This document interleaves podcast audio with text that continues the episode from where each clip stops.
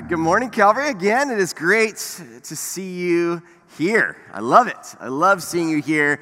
Uh, I think it's worth it. It's worth the risk. That's the name of our series. And so we are happy to have you here. Um, and, you know, there's a guy, there's a guy that committed himself to run across the Atlantic Ocean in an inflatable hamster wheel. Just like kind of let your mind process that for a second. So, this weird, like inflatable hamster wheel, he was like, This is my goal. I'm going to run across the Atlantic Ocean in this hamster wheel. It'll kind of like slowly move forward as I run. And he almost died doing it, failed, and then committed himself to do it again. He's like, Oh, you know what? That didn't work. This is, this is worth it.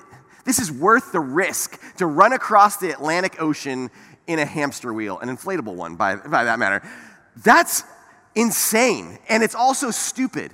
It's like a goal where you're gonna say, like, okay, I have this amazing goal. Like, I'm gonna risk it all for this goal. Like, uh, you probably know I've talked about him a lot, but I love that guy, Alex Honnold, is the guy, the free solo guy, the guy that climbed uh, El Capitan with no ropes and all that. Like, I just, I think he's so awesome and weird and like, but like, it seems like this cool goal, right? At least that feels like something cool.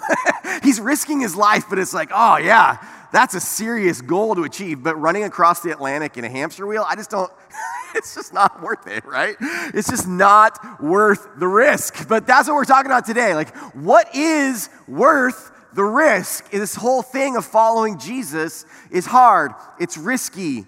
There's like a lot of, uh, a lot of bad things can happen, and especially back in these Bible times, a lot of really bad things could happen depending on maybe where you live in the world today and what you're doing, some really bad things can happen. Is following Jesus worth the risk? And I say yes, absolutely. So, this is a series we'll be doing from now to about the end of the summer, all going through this book of Second Timothy. It's this letter from Paul to Timothy. So we're just going to be looking at the first couple verses today, but we're looking into this uh, kind of more of like a, a description of the whole book, the whole series today, and some into the intro. But if you want to start turning there uh, in your paper Bible, on your device, whatever, you can look to 2 Timothy 1 and the first couple verses. But this this book is uh, what it's one of a, uh, a set of books called the pastoral epistles Okay, it's a letter from Paul that's not to a church or to a location, it's to a specific person. Okay, so this one is to Timothy, and the second of these letters to Timothy. It's written near the end of his life, all right, near the end of Paul's life. He spent a lot of time traveling, he's sharing his faith, starting churches. He's been in prison before, and he's in prison again. So he's in prison now while he's writing this, and he's waiting. He's in the middle of a court trial that's not going well for him. He's felt isolation in the midst of this time. He says, Only Luke is with me. Everybody else has abandoned me. Everybody else has deserted me. And then he names some names in this book too, which is also kind of you know, it's kind of scandalous, like first century scandal. You know, like, I, and, like, so he's calling people out by name, these people that have abandoned him. And even the fact that, like, if everybody's deserted him, we think of Paul as this great hero of the faith. He didn't seem that popular then, right? Not everybody liked him. It was kind of the, the artist that wasn't really appreciated in his time. And so that is where, like, that's kind of like where Paul is coming from as he writes this. But he's, he's also, like I said, kind of this is nearer to the end of his life. And I think a lot of the suffering that he's experienced and a lot of the, the mission that he's experienced through his life has even kind of softened him a bit. Like he's a little gentler, and I mean softened like in, in a good way. Like he's a little gentler in his approach. You see, like even some people kind of feel like, and sometimes I feel this way when I read Paul. Like he's just like he's a little abrupt and direct and maybe sometimes harsh, and you're kind of like, wow, man, I don't know if I would have enjoyed being around him. I, I, I, like what he's telling me about Jesus, but I don't know if he would have been fun at parties, right? Like, and so I think that's some of what Paul is like. But here you have in this book where his just approach is a little gentler. And part of that is because it's to a person that he really, really loves. He loves Timothy deeply. In these couple verses, he'll call him my beloved son. All throughout the, whenever he talks about Timothy, it's just, it's gushing Paul loves Timothy. He, they're partners in ministry. Paul is like this is more of the mentor father figure, obviously, to Timothy, but they've been through a lot of hard stuff together, and Paul loves him, and so he speaks in sort of a way of loving him. And so, even like, uh, uh like uh, something to think about here is as we get older, right? And all of us are getting older, whether you, you're self identifying as young or old right now as I say these words, which I always allow people to do because, you know, it's not always great to call somebody old. But um, within that, we're all getting older. As we get older, are we becoming like more loving and gentle and kind, or are we kind of getting a little grumpy and cranky? You know, like I don't know. This is to go one of two ways. And so I just want to encourage you. Paul, as he gets older, becomes he's steadfast committed to the gospel, no joke, but he's also kind of gets, gets a little gentler and more loving as he gets older. So, anyway, let's read these first two verses. I'll talk through some details as we go through it as well. But it says, Paul, introducing himself. This is the author. Paul, an apostle of Christ Jesus. So, Paul is here saying, and he's talking to somebody that really knows him. So it's kind of interesting. Like, okay, what are you doing here? Like, what? I, you know me. Like, what are we? what are you doing? But he's, I think, what, what a lot of what he's doing in this intro is he's saying how important the mission of the gospel, the good news of Jesus is. He's reinforcing this because even through this letter, he's trying to help Timothy not give up, like stay strong, stay focused on your calling. So, Paul, an apostle of Christ Jesus. Someone, apostle, someone that is sent out to tell others about Jesus, to plant new churches, someone that's been with Jesus, and then now he is taking this message of Jesus to others. And for him, it's this movement of him helping someone become a follower of Jesus who will then help someone else become a follower of Jesus. It's a disciple. He's making a disciple who is making disciples, right? That's kind of this this chain that's, that's going, this multiplication cycle that we want. We want that today. We want that here. We want that around the world. But that's what Paul is all about as an apostle disciples, making disciples who are making disciples. All right, so Paul, an apostle of Christ Jesus by the will of God. I'm doing all of this by the will of God. This is what God's will is for me. It's what God's will is for all of us is for this disciple making movement. And he says, according to the promise of life in Christ Jesus. So you think eternal life. You think the resurrection, the promise of life in Christ Jesus. We just celebrated Easter, and it's all about this promise of life. But it will also be a life of suffering. But it's an abundant life at the same time. And you got to realize too, he's in prison saying, it's all about the promise of life in Christ Jesus, right? And you're like, you're in prison. That's rough. Everyone's abandoned you. But that's still his perspective, and I love that. That's what's beautiful about Paul here is that he believes that there's this promise of life in Jesus, even in this dark time for him. And then he says to Timothy, verse 2. So to Timothy, my beloved son. Now, just a little bit here, real quick, about Timothy, some interesting things about Timothy. Timothy has an interesting upbringing. If you want to read a little bit more about him, uh, you can see it in Acts 16. But Timothy, his father was Greek and his mother was Jewish, but a Jewish believer in Jesus now. So he's got this kind of interesting upbringing for people in this time, right? So he's got this Greek upbringing and then as well as this Jewish uh, follower of Jesus upbringing. And he's traveled with Paul a lot on his missionary journeys. He's the pastor for a time at the church in Ephesus, which is this major church in that region of the world. But he's just team Paul. Timothy is team Paul. He is fan, you know, of Paul, and he follows Paul. He does like he does this calling that Paul is giving to him, and he's committed to it, and he's a friend to Paul, and he supports Paul in all of this stuff. Something kind of intense. Paul circumcised Timothy as an adult. How do you like that? worth the risk. Worth the risk. Is it worth the risk? He was all the way. That's crazy. So, anyway, just that's a little you know side note for you. But that's in Acts 16. You can read about it in Acts 16. It's great. It's a great read. Uh, all right, so let's get into a couple of these main points that we have here of what this book is then really all about. the first half of this book, I just kind of describe the general theme as Timothy, accept your calling. You have this calling, accept it. Don't be ashamed of it. You'll see throughout this book a lot of unashamed. Don't be ashamed. Be unashamed for the gospel. Don't be ashamed, Paul says, of me or the stigma of me being in prison, because that's part of why people were bailing out, people think, because he's in prison. People are like, well, you're in prison. You must have done something. Like they're all bailing out on him, and nobody is sticking with him in the midst of this. That, hey, this is risky but the resurrection and the grace of Jesus is the source of power that we have in the midst of this risky time.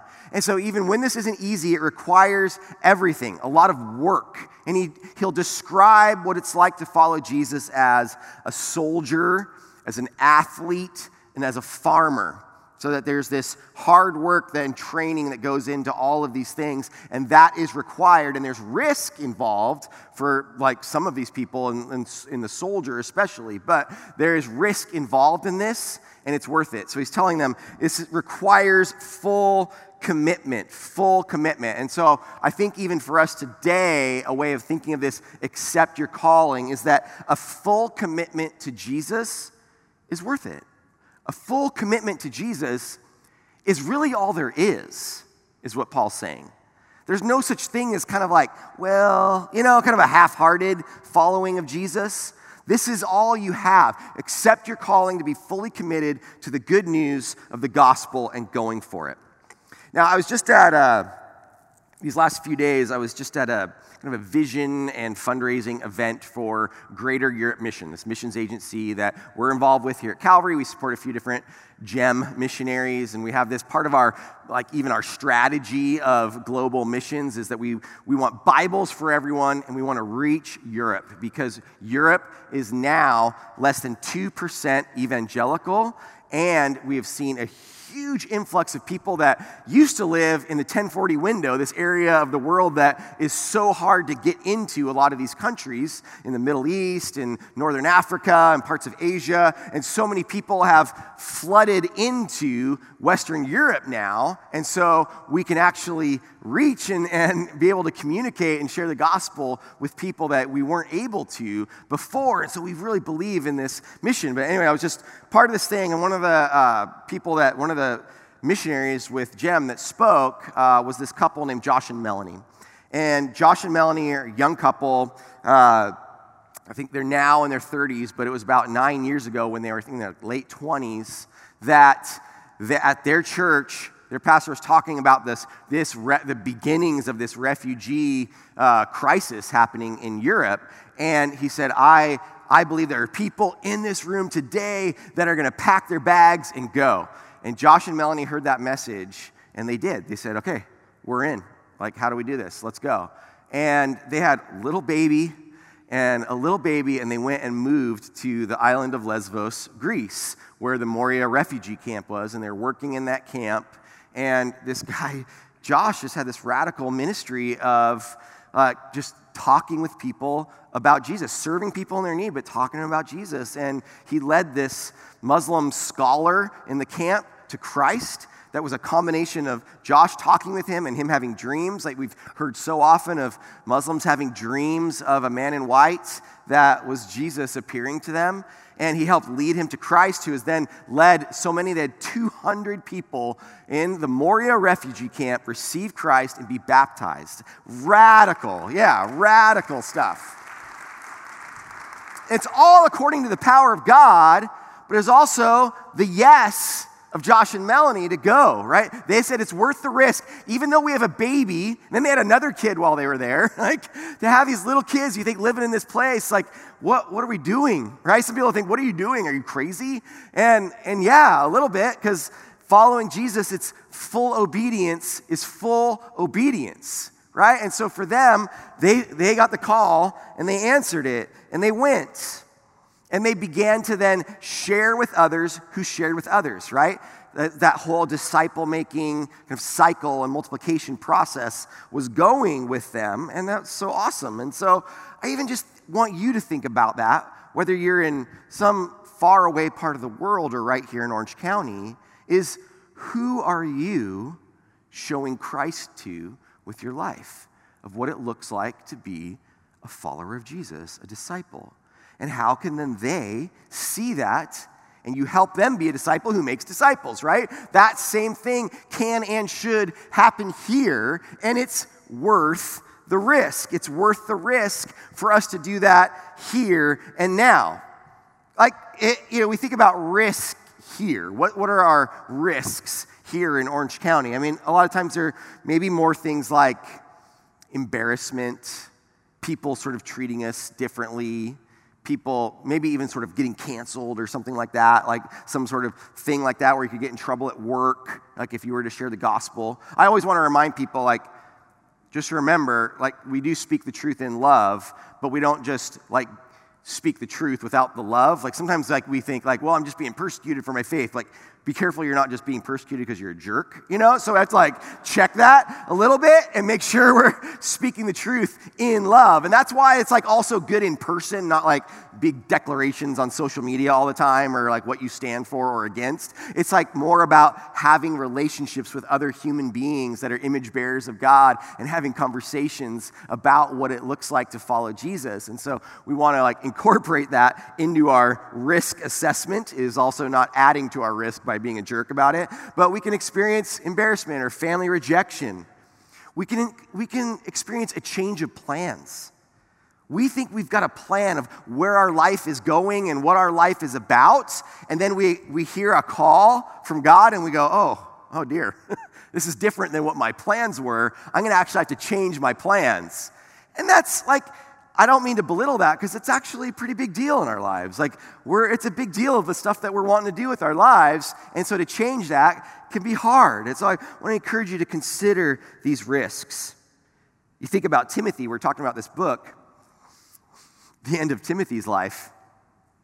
He, uh, he living in this place, Ephesus, and Ephesus was all about worship of Diana, the goddess Diana. I mean, it's like the big deal there, okay? and it was like one of the biggest temples of the ancient world was there in this place to Diana. And so there was a festival to Diana, and there was a procession that was going through the streets. And this is not in the Bible, this is like more like historical tradition kind of a thing, okay? And so then there's this procession going through the streets of these worshipers of, of Diana. And Timothy came out and stopped them and began to preach the gospel to them. And they beat him, dragged him to the streets, and then stoned him to death. And in that moment, that's, that was Timothy, the end of Timothy's life. And for him, it was worth the risk. For him, he accepted his calling that no matter what would happen, it was worth the risk for him. But risk for us is, you know, it varies, right? It varies on what is that risk going to be for each of us in our lives. The risk varies, the commitment shouldn't. The commitment should be full for all of us. Uh, in a moment here, I'm going to invite up uh, a couple of, in our church named Brian and Amy. If you are watching online, you're going to see a video uh, about them and their ministry, but we're going to maybe go a little deeper in here. Um, okay, and so we're going to talk about it, and we're not going to talk about some details online because where they go and what they do is, is risky all right? And we don't want to jeopardize them, but also we really don't want to jeopardize their mission. Like they want to be able to stay on their, their mission and not have that jeopardized. So let's uh, invite up Brian and Amy. Come on up and we can play that video. Hi, Calvary Church. We are the S family. We uh, work with Reach Global in a Muslim context in Central Asia. It's a restricted access country and region, and we work in making disciples of Muslims uh, to come to faith in Jesus. I grew up in the Philippines and in Papua New Guinea. My parents are also Reach Global workers with Calvary Church.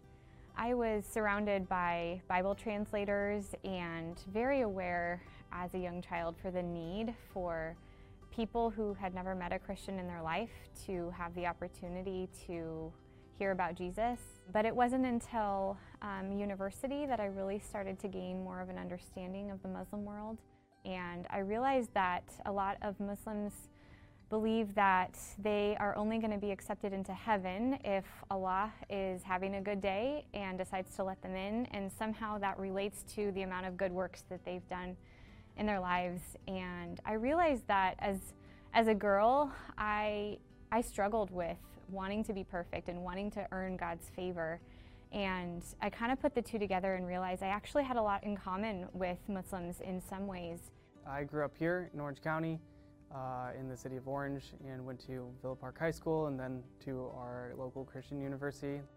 Uh, really, it starts with a trip that I took in college uh, a, uh, to serve in Albania and in Kosovo. And I thought maybe this is where the Lord was sending us. And it was really clear that the Lord was saying that He would raise up the Albanian church to do that job.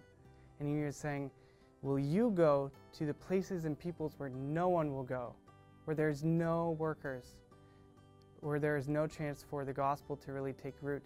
Will you go to those places? So I'm saying, well, where is that? And as I began to really research and, and, and look into that, our region in Central Asia really popped off the map.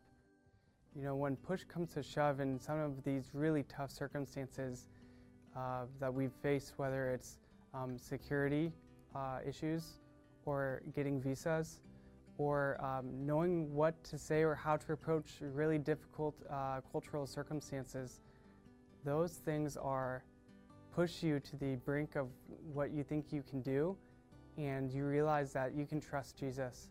Yeah, when we got overseas, culture shock hit me hard, language learning hit hard, and I realized I was really weak and didn't have a lot to offer. But his gentleness and his kindness in this whole whole journey has just been um, such a recurring theme for me, and I'm so I'm so thankful for that.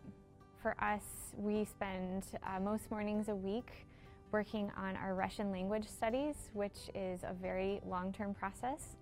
And our Russian language tutor has become my dearest friend there.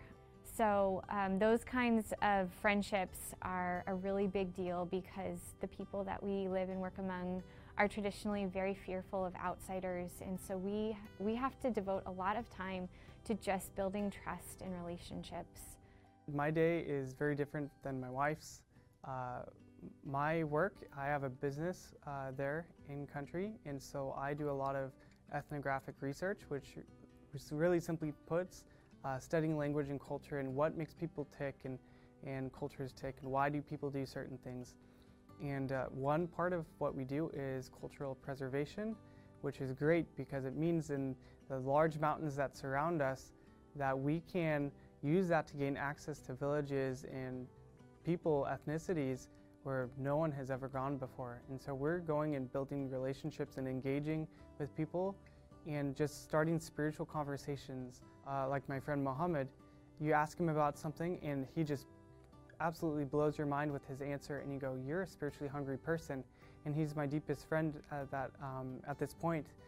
And uh, he is open to spiritual things about Jesus. And so I think that really, as you've heard in this time, that our goal is to see people following Jesus. And sometimes that's kind of ethereal. Well, what does that mean?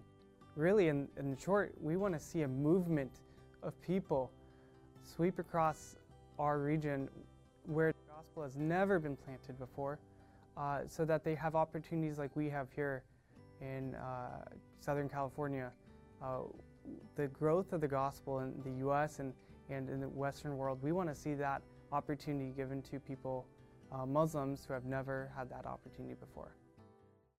So, Brian and Amy will be out by the connection point out in the lobby with more of those prayer guides. We'd love to just keep praying with them. And I just want to even pause right now. This is, I want to pray right now, but also even just kind of like recognizing this period in our service where we worship in our giving.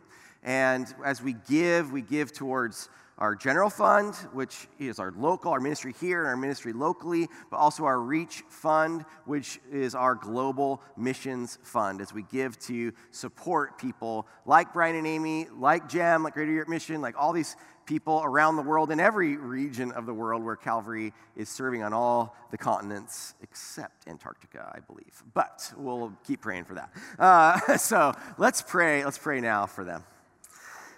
Oh, Lord God, we, we love you. And I'm just, I'm grateful for the example and the inspiration of people like Brian and Amy, Lord, who are serving you faithfully. Lord, they answered your call. And so, God, I pray that you would bless their ministry. God, bless their obedience.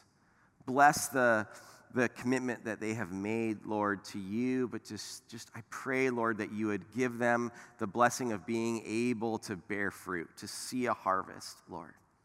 Lord, but thank you that no matter what, they're, they're doing the planting, they're doing the work, God. And so we pray for your Holy Spirit to invade the hearts and minds of the people there where they serve, Lord. And I pray, God, we would see miracles, that we would see you revealing yourself in these supernatural ways, God. And I pray, Lord Jesus, that you would also work in each one of us of how we would answer the call you have in our lives. In Jesus' name, amen. All right, not done. Okay, you're not done yet. You got to listen a little bit more. Uh, okay, so the where there this goes is like following, you know, doing this thing of accepting your calling and and its full commitment to Jesus is worth the risk. One thing I want you to think about for you is what is the next risk? What's the next small risk for you? Sometimes it's not just about the big step of like, hey, we're going to go overseas, and we're going to do this big radical thing. Maybe it is. But it's most often it's what's the next small risk. And what's interesting is even for Brian and Amy, they have to be thinking about what's the next small risk that God is calling them to. We're not done. We haven't arrived. Nobody's arrived we keep taking these small steps of risk in our following of Jesus. Now, it might be a big risk. I would love to have somebody here in this room today or watching online say, Yes, I'm in. I'm packing my bags and I'm willing to go. I'm willing to go to Europe. I'm willing to go to Lesbos. I'm willing to go to Asia, wherever you want me, God, in the Muslim world. Like, I am committed to go. And so maybe God is speaking to you today to take that radical step.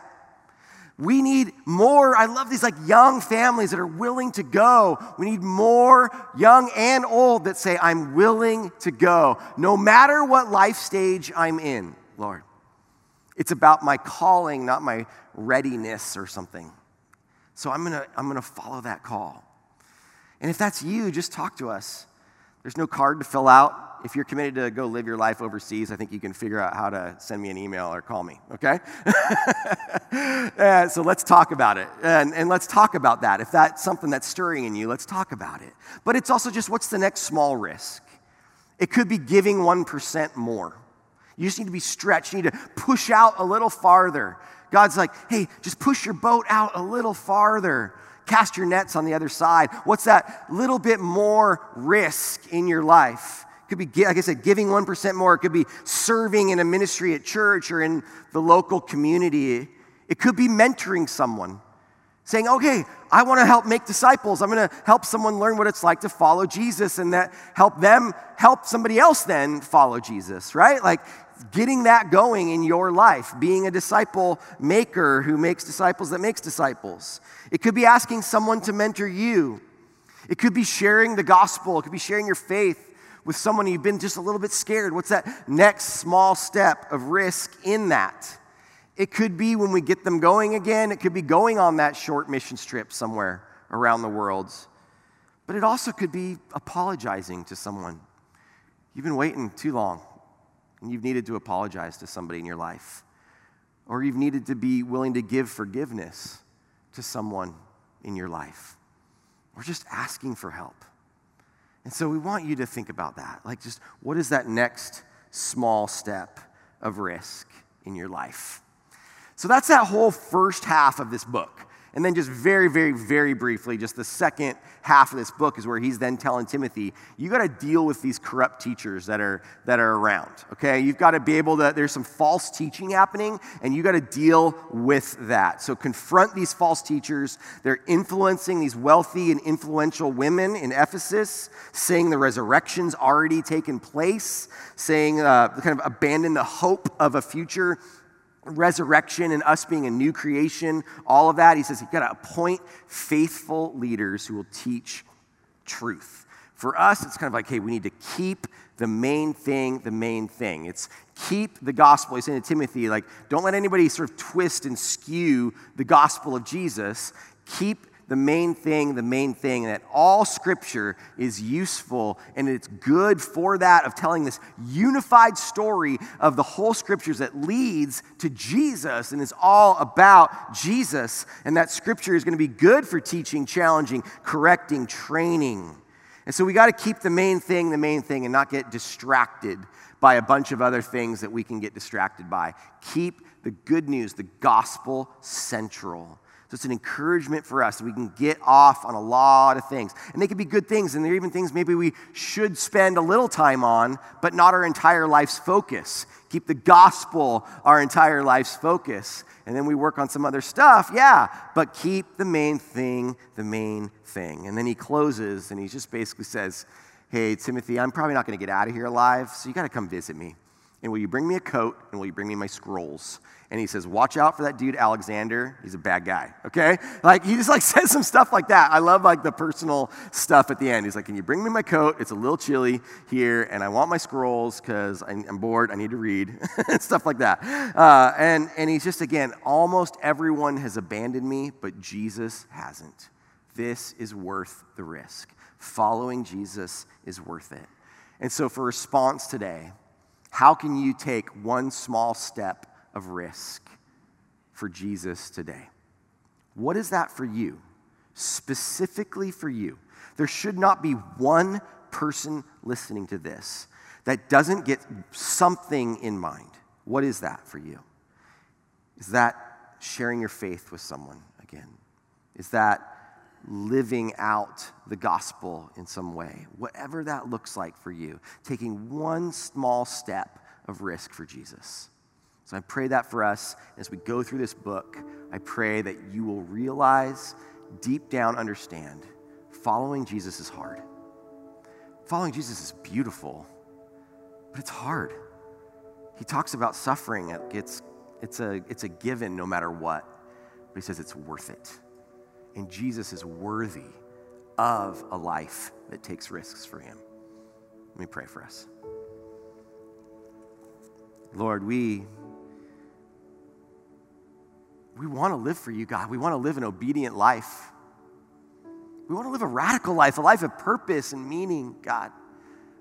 But it's scary. It's genuinely scary sometimes. And so, God, I pray through your Holy Spirit that you would Give us courage, Lord, from you, power from you, Lord, a trust in you. This is all according to your power and your grace. And so we lean into that, Lord. We trust you for it. And God, help us to not just sit here and watch. No matter what age we are, no matter how young or how old we are, God, help us to realize we're never done. I pray, Lord, that our life of risk would rise up as worship to you, God. As much as these songs we will sing now, God. And so we say, We love you, Lord. You are worthy. In Jesus' name, amen.